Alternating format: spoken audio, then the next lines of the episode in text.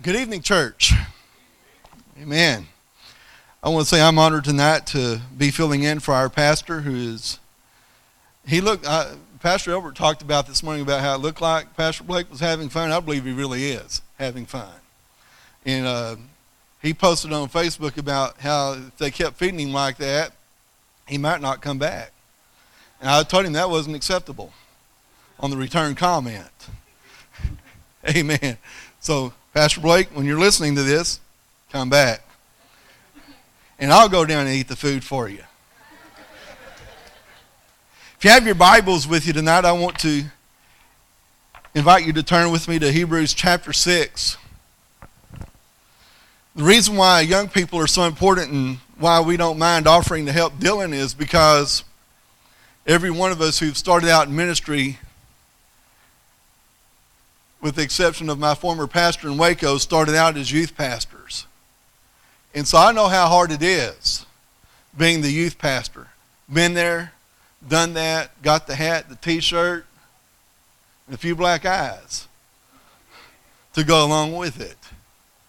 And it's, it's, it's difficult, and you can tell they twist my arm to go to Colorado, right? I mean, any excuse I have to go to my most favorite place on earth, I'll take it. I love Colorado. Hebrews chapter 6, verse 1 reads, Therefore, leaving the principles of the doctrine of Christ, let us go on into perfection, not laying again the foundation of repentance from dead works and of faith toward God, of the doctrine of baptisms and of, of laying on of hands, and the resurrection of the dead, and of eternal judgment. And this will we do if God permit.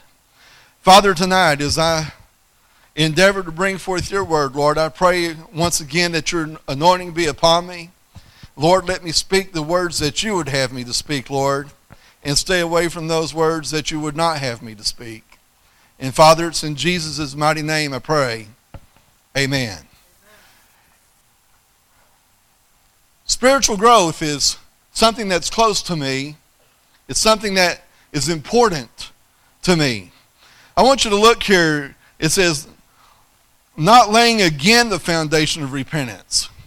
It didn't mean that we're supposed to completely abandon the doctrine of Christ and abandon the teachings of Christ. But essentially, what the writer of Hebrews was here telling us is that Jesus is our foundation. Now that the foundation in our life is laid, let us build upon that foundation. And let God build something in our life that will be fire tested and stand through that judgment, through the judgment of believers.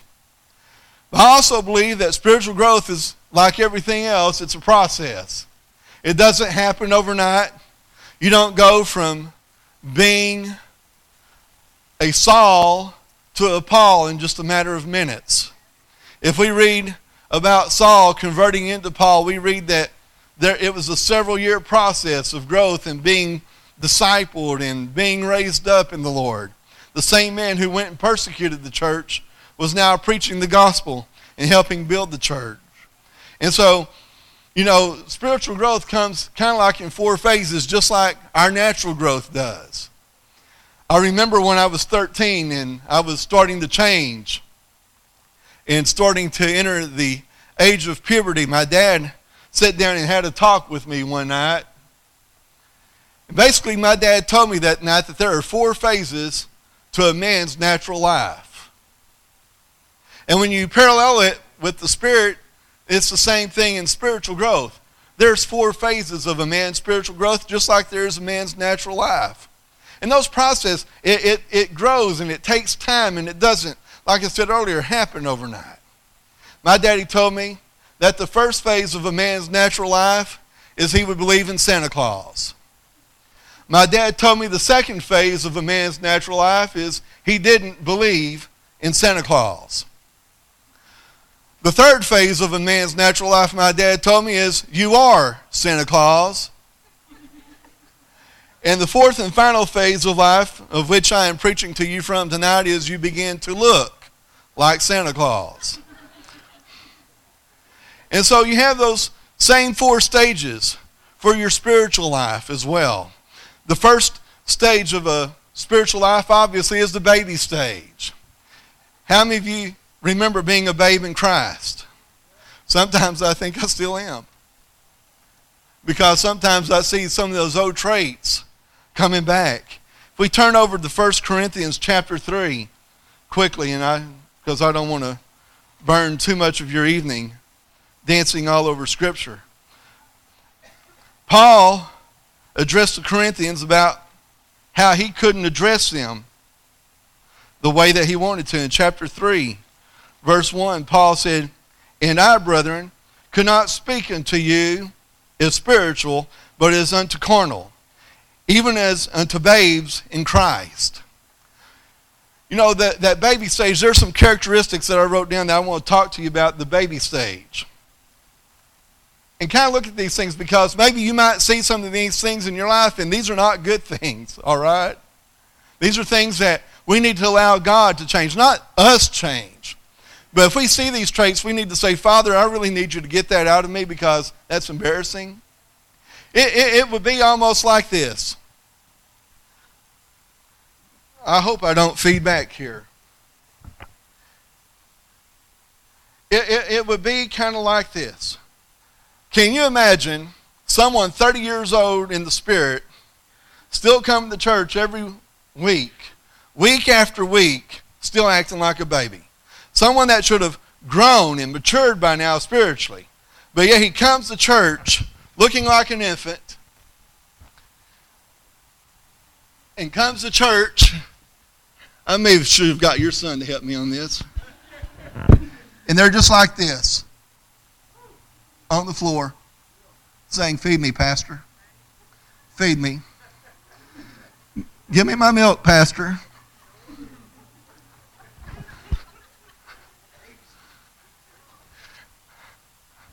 That looks kind of foolish, don't it? But if you go to churches, there are people who look like just that foolish. A baby thinks only of itself. A baby's feelings are easily hurt, often jealous, tries to talk. It makes no sense. A baby lives to be served and does not serve, cries and never sings. I remember I gave a prophetic word to a church down in southwest Texas one time. I told them, Lord, show me you're fixing to have a, a baby, a, a diaper a diaper era in your church. The next year when I came back, they were like, do not ever prophesy about diapers in our church again. It wasn't physical babies, it was spiritual babies. They were in a town of 60 people. Can you imagine a town of 60 people? We have 60 people that live on one street up here. Down there, they're just spread out. So they basically had a mega church, even though they only had about 30 people in it. They had 50% of their town's population in their church. We've got, we need to grow beyond the baby stage. We need to get off the milk as quickly as possible. I remember when the twins were babies and Martha first started attempting to feed the twins applesauce. More of it was coming out than it was going in. And not only did we have to put bibs on them, but we had to put bibs on us as well. Pastoring is a nasty job. And I know Pastor Blake's heart well enough to know that Pastor Blake wants to see us all grow. You know, there's nothing more joyful as a pastor than to watch people grow. And, and when you've been in the ministry for a long time, you see even the young people that first came to your church as little kids are now married adults with kids of their own. That's when you know you are in the Santa Claus stage of your life. Then there's that little child stage. If you look at 1 John 2.13, he addresses them as little children. And you see that that little child is untruthful, envious, cruel. You know, some of the meanest people I've ever met were church folks. Literally. I, I, I kid you not. I remember one night I was playing drums at a church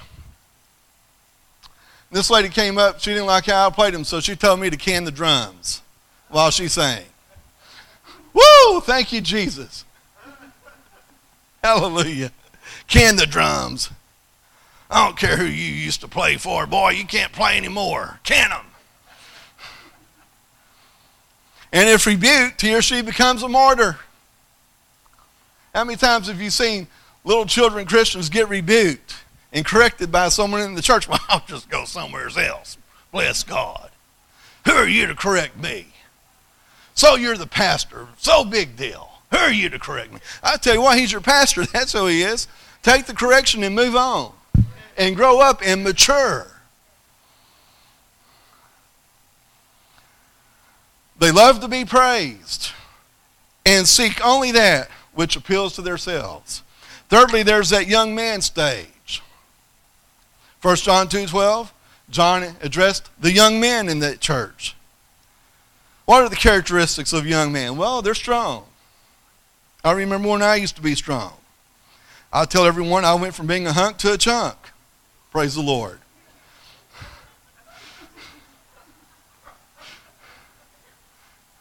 They're strong, they're able to overcome the enemy, has a vision and the faith to acquire that vision, and is always preparing for more of what God has for them. And probably, honestly, that's where I am in my life, still that young man stage. Then, fourthly, is that father stage. And you know, so few Christians, so few Christians reach this stage because so few people are willing to put forth the discipline and the time that it requires to really become that spiritual father type. 1 John 2:13, John addressed the fathers. The father has peace with God, knows the peace of God, rejoices in his spiritual children, has learned to be content in all situations, enjoys the abundant life to the fullest measure. Beloved, that's where I want to get. But it, it, it's not going to happen overnight. And I'm still growing. Me and Dylan were sitting over here. He asked me tonight, what are you preaching on? I said, spiritual growth. He goes, man, that's great. We all need that. I'm like, yeah, I, I'm still growing up too. All of us are. None of us will ever fully obtain everything. As Paul said, we know in part and see in part. No one has ever gained the full knowledge and revelation of God. Your brain is short circuit and blow up. I know mine would. If I ever got it all at one time, it'd be like that baby spiritual. How many of you remember those baby plungers? They look like this. These were back in the 60s and early 70s. I remember because my mom had one for my baby brother. I had fun with it one night. Mom goes, You want to feed your brother? I said, Yeah, I did. And I took that thing and went, and he went, Sometimes that's what pastors want to do to you.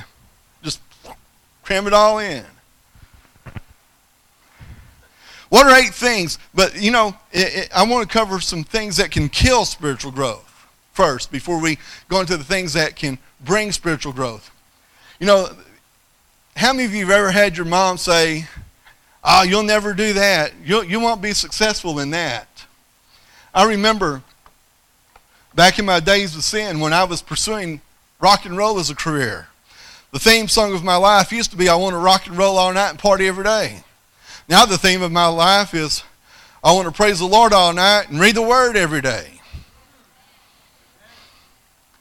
But there are eight things that can kill spiritual growth in your life if you let it. The first is family tapes. Family tapes are negative statements from authority figures in early life that can reverberate for years. I remember how my mother used to say, Son, there are thousands of men trying to become rock and roll drummers. I'm like, Yeah, well, don't remind me of how many of them are going to be disappointed when I make it and they don't. That was my attitude.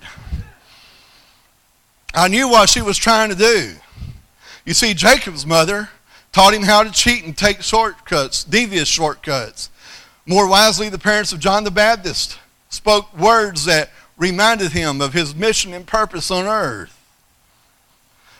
The second thing that can destroy our spiritual growth is status quo peers. Those are people who we continue to choose to be friends with who are poor examples. It removes our initiative, our incentive to grow. And time spent with more Christians would spur us on to more growth. So be careful who you choose to be your friend in your life and who you choose to hang out with. Another one is not something that any of us are doing here, and that's attending a dead church. You know, I, I tell you what, I have seen in the three years that we've been here, I've seen people leave here that it just blew me away when they left. And then they go off to a funeral home or a morgue or a mausoleum that they call a church. Don't attend a dead church. Fourthly, failure to learn from past mistakes and sins. I tell you what, folks, God's grace can turn the unpleasant consequences into wisdom if you let Him. Fifthly, laziness. This is something that plagues our young generation. Without making demands on ourselves, we will go nowhere. Each day we should reach for new insight or experience and ask God to give us direction. Show us what lies ahead so that we can start equipping ourselves and being equipped so that we can pursue those things and be in the will of God. Bitterness, unforgiveness leads to walking in darkness. I'm going to tell you what bitterness will also do it will kill you, it will utterly destroy you. I have a loved one in my life that told me one day, well, God's just going to have to forgive me for not forgiving them. I'm kind of like, it doesn't work like that.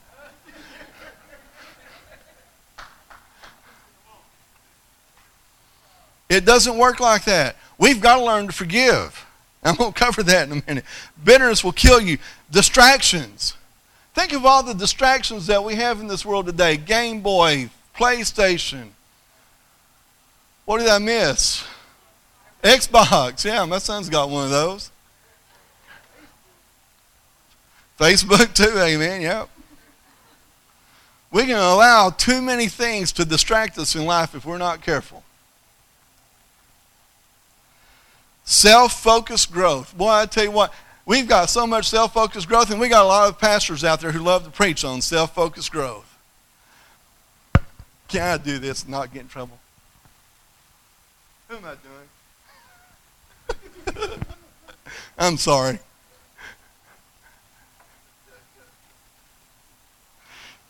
Tell you what, true growth comes when we know our purpose is to honor God and who delights in our maturity and not misdirected self. But I want you to know tonight there are some things that I believe that God has showed me over the years that I've applied to my life. I want to share them with you tonight. Things that I believe will help you grow. Things that I know have help me grow. The first one in Philippians chapter 3, around verse 13, Paul said, putting, well, let me just turn there and read it real quick because now my mind just, how many of you just had your mind just go? Yeah, well, that's what mine just did. The first thing I want to talk about is learning how to forget. And that's exactly what I just did. I forgot. It says, forgetting what is behind and pressing forward to the high to the mark to the high calling of God. We need to learn how to forget. We need to learn how to put our past behind us or put our behind in the past. It's time to walk away from all the old things that we did years ago and forget those things. Why? Because God already has. If you've asked for His forgiveness, if you've, you've, you've laid those things at the altar, don't pick them up and take them with you. Forget them. I know the devil will come back and remind you. Men, sometimes your wife will come back and remind you. Bless God. I know the Bible says those who found a wife have found a good thing.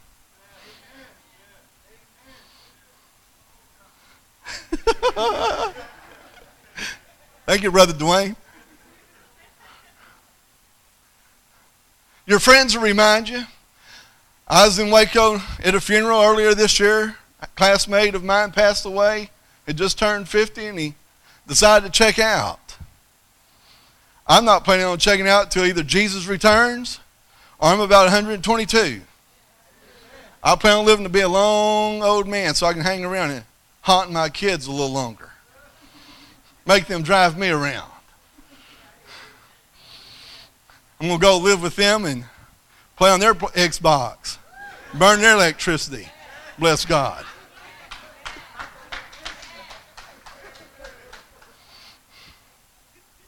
We got to learn how to forget.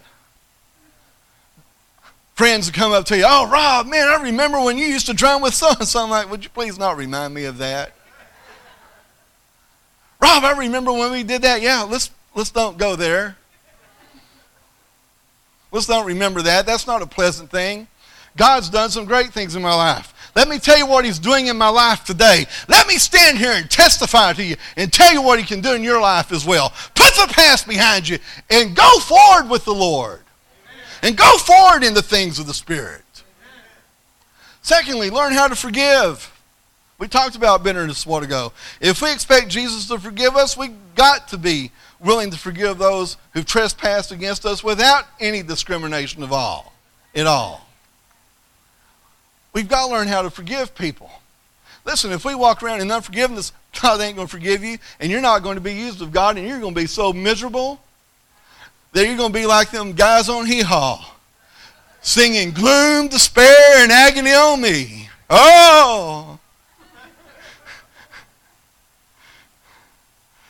I'll stop there.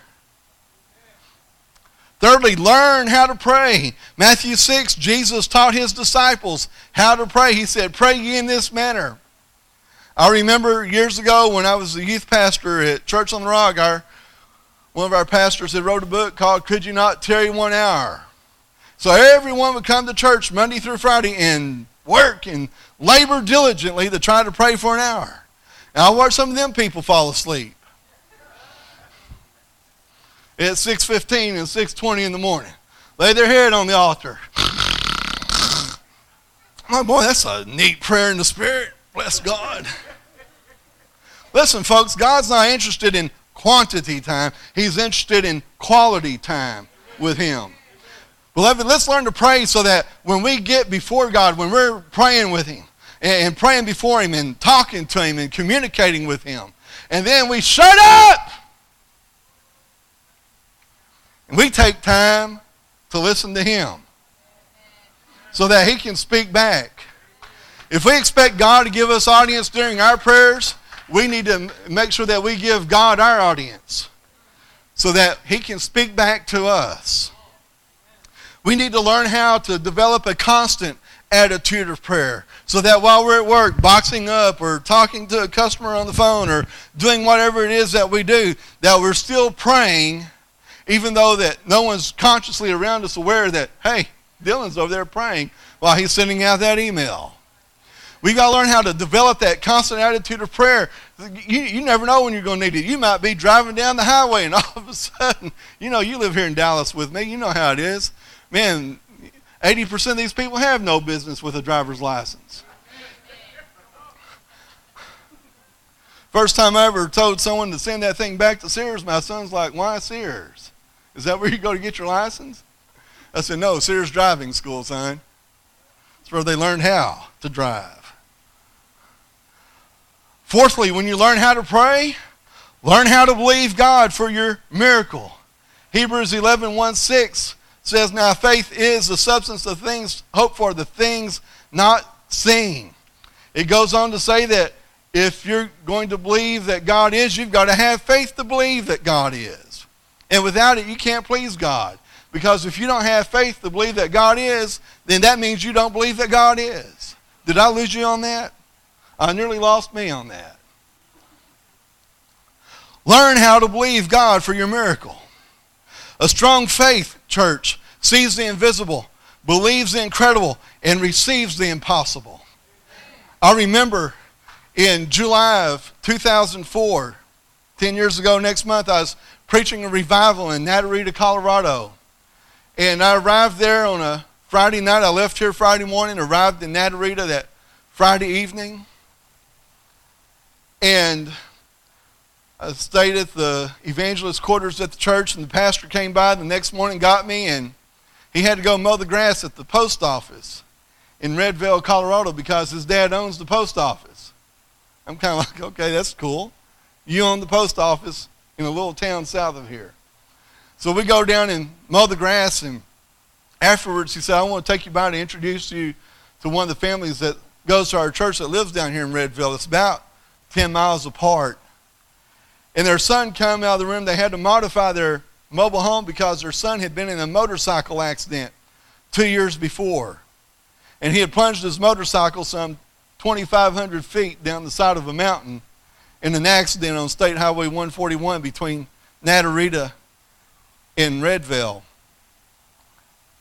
And he was in a wheelchair. And his dad said, I'm praying that God's going to raise this kid up out of the wheelchair. So we prayed for him right there.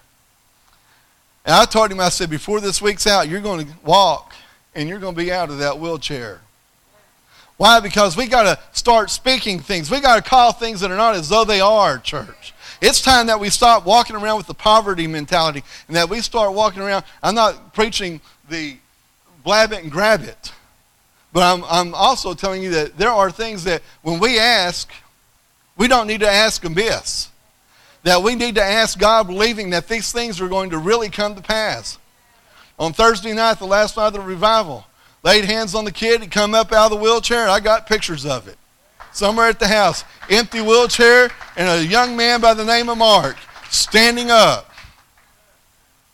He wasn't really steady on his feet, but he was doing something he hadn't done in over a year, and that was putting one foot in front of another and walking towards the door. And you got to be really old to know what that one means. Amen. How many of y'all know I had a heart attack? I don't know if I've ever told y'all that. I had a heart attack. August the 9th, 2002, on my wife's birthday. 2002, I was carrying a, a weekend evangelistic schedule on the weekend, and I was working at Lattimore Materials hauling concrete during the week. And Martha had asked me not to schedule anything that weekend because it was her birthday, and I've been on the road every weekend for weeks, months. We, our, our, back in those days, we didn't get a weekend off very often because people would call us and want to know when we could come. And uh, I had to be at work at midnight that morning, on Friday morning, and about somewhere between 4 and 4.30, I started having chest pains, couldn't breathe, I'm driving a loaded concrete mixer. Not a good combination. I drove the truck to the job, unloaded the truck, and drove it back to the plant. I told my boss, I said, I think I have a problem here. When I told him what the problem was and when it started, he's like, Why didn't you radio us from the job? Because driving back was not the smart thing to do. You know, well, I'm a man. What can I say? Tough guy. So they hauled me to Plano, I was working in Frisco at the, at the well, I was working at Prosper, the Prosper plant. Frisco Fire Department came and loaded me up in their meat wagon and hauled me down to Plano to Presbyterian. And all about an hour and a half being there, the, the bright young ER doctor comes in and says, Well, you've had a heart attack. I'm like, Well, really? You think? I'm laying here, I got an IV on. I got all kinds of tubes running on my chest. You think? And he said, Well, you're probably going to be here with us for a few days. I'm like, No, I don't have a few days. And in our conversation, he said, Well, are you refusing treatment? I said, No, I'm not going to refuse treatment because if I do, I'm going to have to deal with my wife, my mother, and my mother in law. And I make it a point to never have to deal with my wife, my mother, and my mother in law. And when you've been married for 24 years, you'll learn happy wife, happy life. But I told him, I said, today's my wife's birthday. This is not a good day for me to be here laid up in your hospital. Because I promised her I would take this weekend off from preaching. I've got nothing on the schedule. I've got to be home this weekend with my wife. This is her birthday. The doctor said, Well, it's not going to happen. I said, Yeah, it is. I said, I'm going to be out of your hospital by noon today. He said, Well, I don't know how that's going to happen. So they left, and I knew how it was going to happen. I began to pray. I reached out to Dr. Jesus. Let me tell you something. I'm praying. I don't know how long I have been praying in the Spirit. And suddenly I looked up, and above me is this man, well dressed man, nice suit, had about a 300 pound gold cross hanging around his neck. Big old thing. If it whacked me in the head, it would knocked me out. And he said, Son, I've been in here quite a while listening to you praying. He goes, You pray in English, and, but what's that other language you're praying in? It's such a beautiful language. And, and when, when you pray, he said, I just feel this presence that I've never felt before. I'm like, Well, who are you? He said, I'm the chaplain. oh boy. he said, So what language is that? I said, Well, I'm praying in the Spirit. Dummy. He's Presbyterian, he can't help it.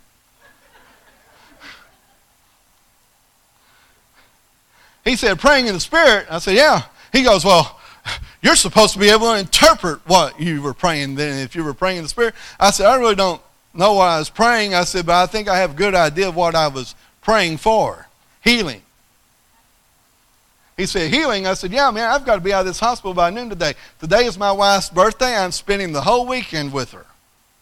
That doesn't happen very often. He started laughing. He said, Son, no one in their right mind believes that God heals them anymore. I want you to know, I reached up and I grabbed him by his 300 pound cross and I pulled him down to where we were nose to nose and eyeball to eyeball. And I said, Buddy, I want you to know something. I am in my right mind. And I want you to know that God is going to heal me, and you're going to watch me walk out of this hospital at noon today.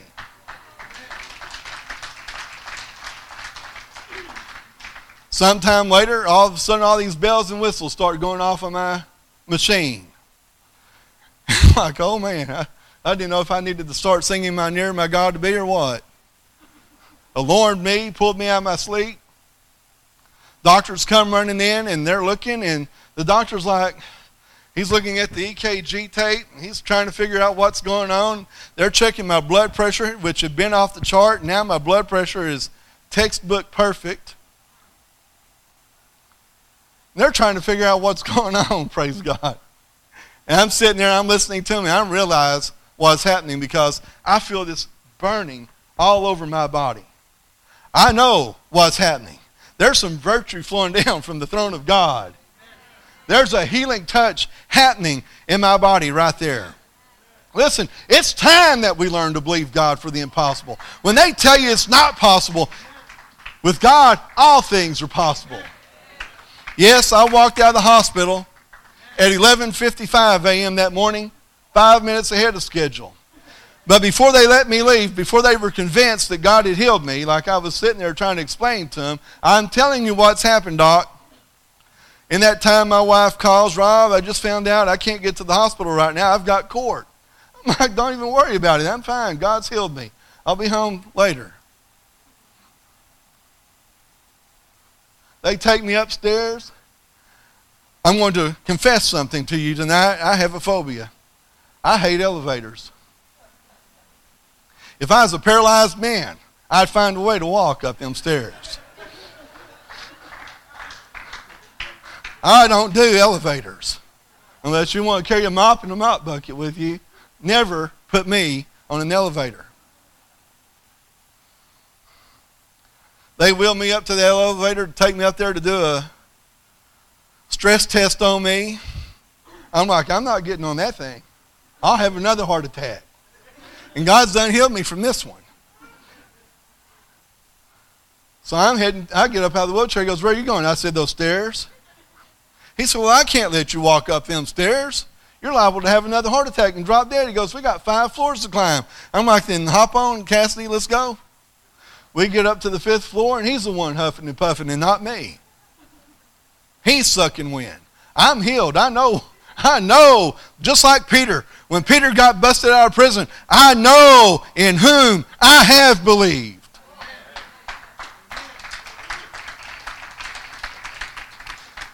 They put me on that walker deal, you know, that treadmill. Yeah, that's what it's called, treadmill. They hook up these things to me. They're going to do a sonogram on my heart. He's got the chest x ray. He's looking at where the damage is. And he's looking and goes, I don't see no damage on this heart. Did y'all send me the right chest x ray? The doctor's like, Yeah, that's the right chest x ray. That's his. He goes, I'm not seeing any damage on this heart. I get on the treadmill. They start walking me.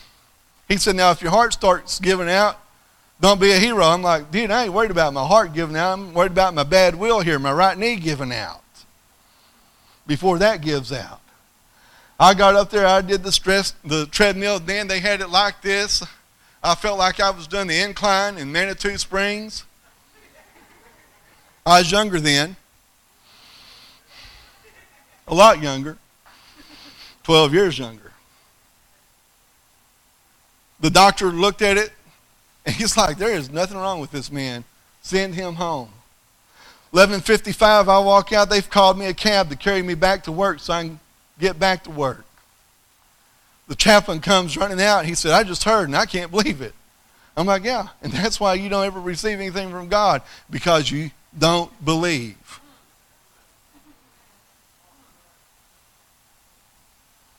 Beloved, we need to learn to believe. There are times when believing God's the only way we're going to get it. I know I spent a lot more time on that one than I planned to. But I got in the cab with Mohammed, the Iranian cab driver who offered me a flower to make me smell better. And I testified to that little Muslim dude all the way back to Prosper about how Jesus had healed me in that hospital that very day. And that's why I was riding home with him. And that he needed to make Jesus the Lord of his life. Learn how to believe. Another thing we need to learn to do is worship. Folks, in the Gospel of John, chapter 4, Jesus met the woman at the well, told her about her life, and she said, Well, sir, my father is worshiped on this mountain. Jesus said, Woman, I tell you, there is a day that has now come that God is seeking those who will worship him in spirit and in truth. Beloved, if we're going to grow spiritually, we need to learn to worship God and praise him and thank him for all the blessings that he has bestowed on our life. Praise and worship comes easy for those who have learned to, to count their blessings. And learning to worship in spirit and truth comes when we learn to flow in his anointing and allow His anointing to flow through us. Sixthly, learn how to give. I love it when Pastor Albert gives us giving messages. I get some great ideas. Like, at the heart of giving is giving from the heart. Or how about this one? Sow today what you want to reap tomorrow. Or for a quick check on your heart, check your checkbook. And what about your children's inheritance? I said it last week. I'll say it again this week. It's not what you leave them, it's what you leave in them. That should concern you more. And you know what? You can't take it with you. But I tell you what, beloved, you can send it on ahead by laying up treasures in heaven. Lastly, learn how to witness. I'll tell you what, our, the vision of our church is right there on the wall evangelism, discipleship, and, and church planting. But it all comes down to evangelism because, folks, if we don't evangelize, we're not going to have anyone to disciple. And people are going to perish, and they're going to go to hell, and then it's going to be our fault for not fulfilling the mandate that God has put on all of our lives. In Matthew 28, Jesus said, Go ye into all the world and preach the gospel to all creation. He didn't say, hey, you and you and you, you go. He said, all of us. You don't have to be a preacher, you don't have to have a tent or a pulpit to go and witness and share the gospel with someone. All you got to learn how to do is have some compassion and allow yourself and allow God to interrupt your life to be a witness for Him. I'm going to close with this. We were pastoring in Lorena, Texas, just south of Waco, and I was excited. I was on my way to a Carmen concert. Love Carmen. I met Carmen when I worked for Word when he was on our record label. Great guy. I used to call Martha up from work. Martha, I got to go to the airport and pick Petra up today. Martha, I got to go to the airport and pick up another one today. Martha, you'll never guess who rode my car. Picked up Amy Grant today from the airport. You know, it's a cool job. When I worked in ministry resources at Word Publishing, I was on my way to the Carmen concert, and Martha and I lived in South Waco at the time, and the Heart of Texas Coliseum was only a few miles from our house, and that's where we were on our way to to watch the concert. I was. Martha was staying home to study that night. She was in law school. And I come across a van broke down on the side of the service road there, just south of town, as I was coming up to get on the highway to head in, and it was a church van, and I stopped and the youth pastor was just like, Man, I don't know what happened to my van. He said, It just quit.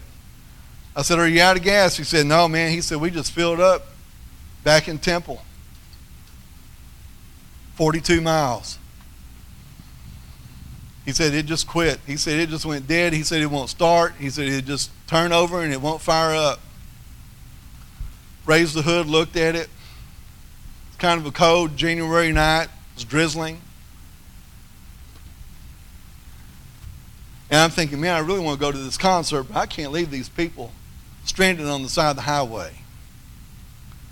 So I, one of the sponsors with the youth group, got in the car with me and I drove him up the road to a motel just right up the road from, from where we were. And I talked to the desk manager. He allowed the guy to make the long distance call back to Beeville to let his pastor know that they had broke down. Beeville's quite a ways from there, and it's going to take hours for them to get another van. And I knew at that moment that I was not going to the Carmen concert that night.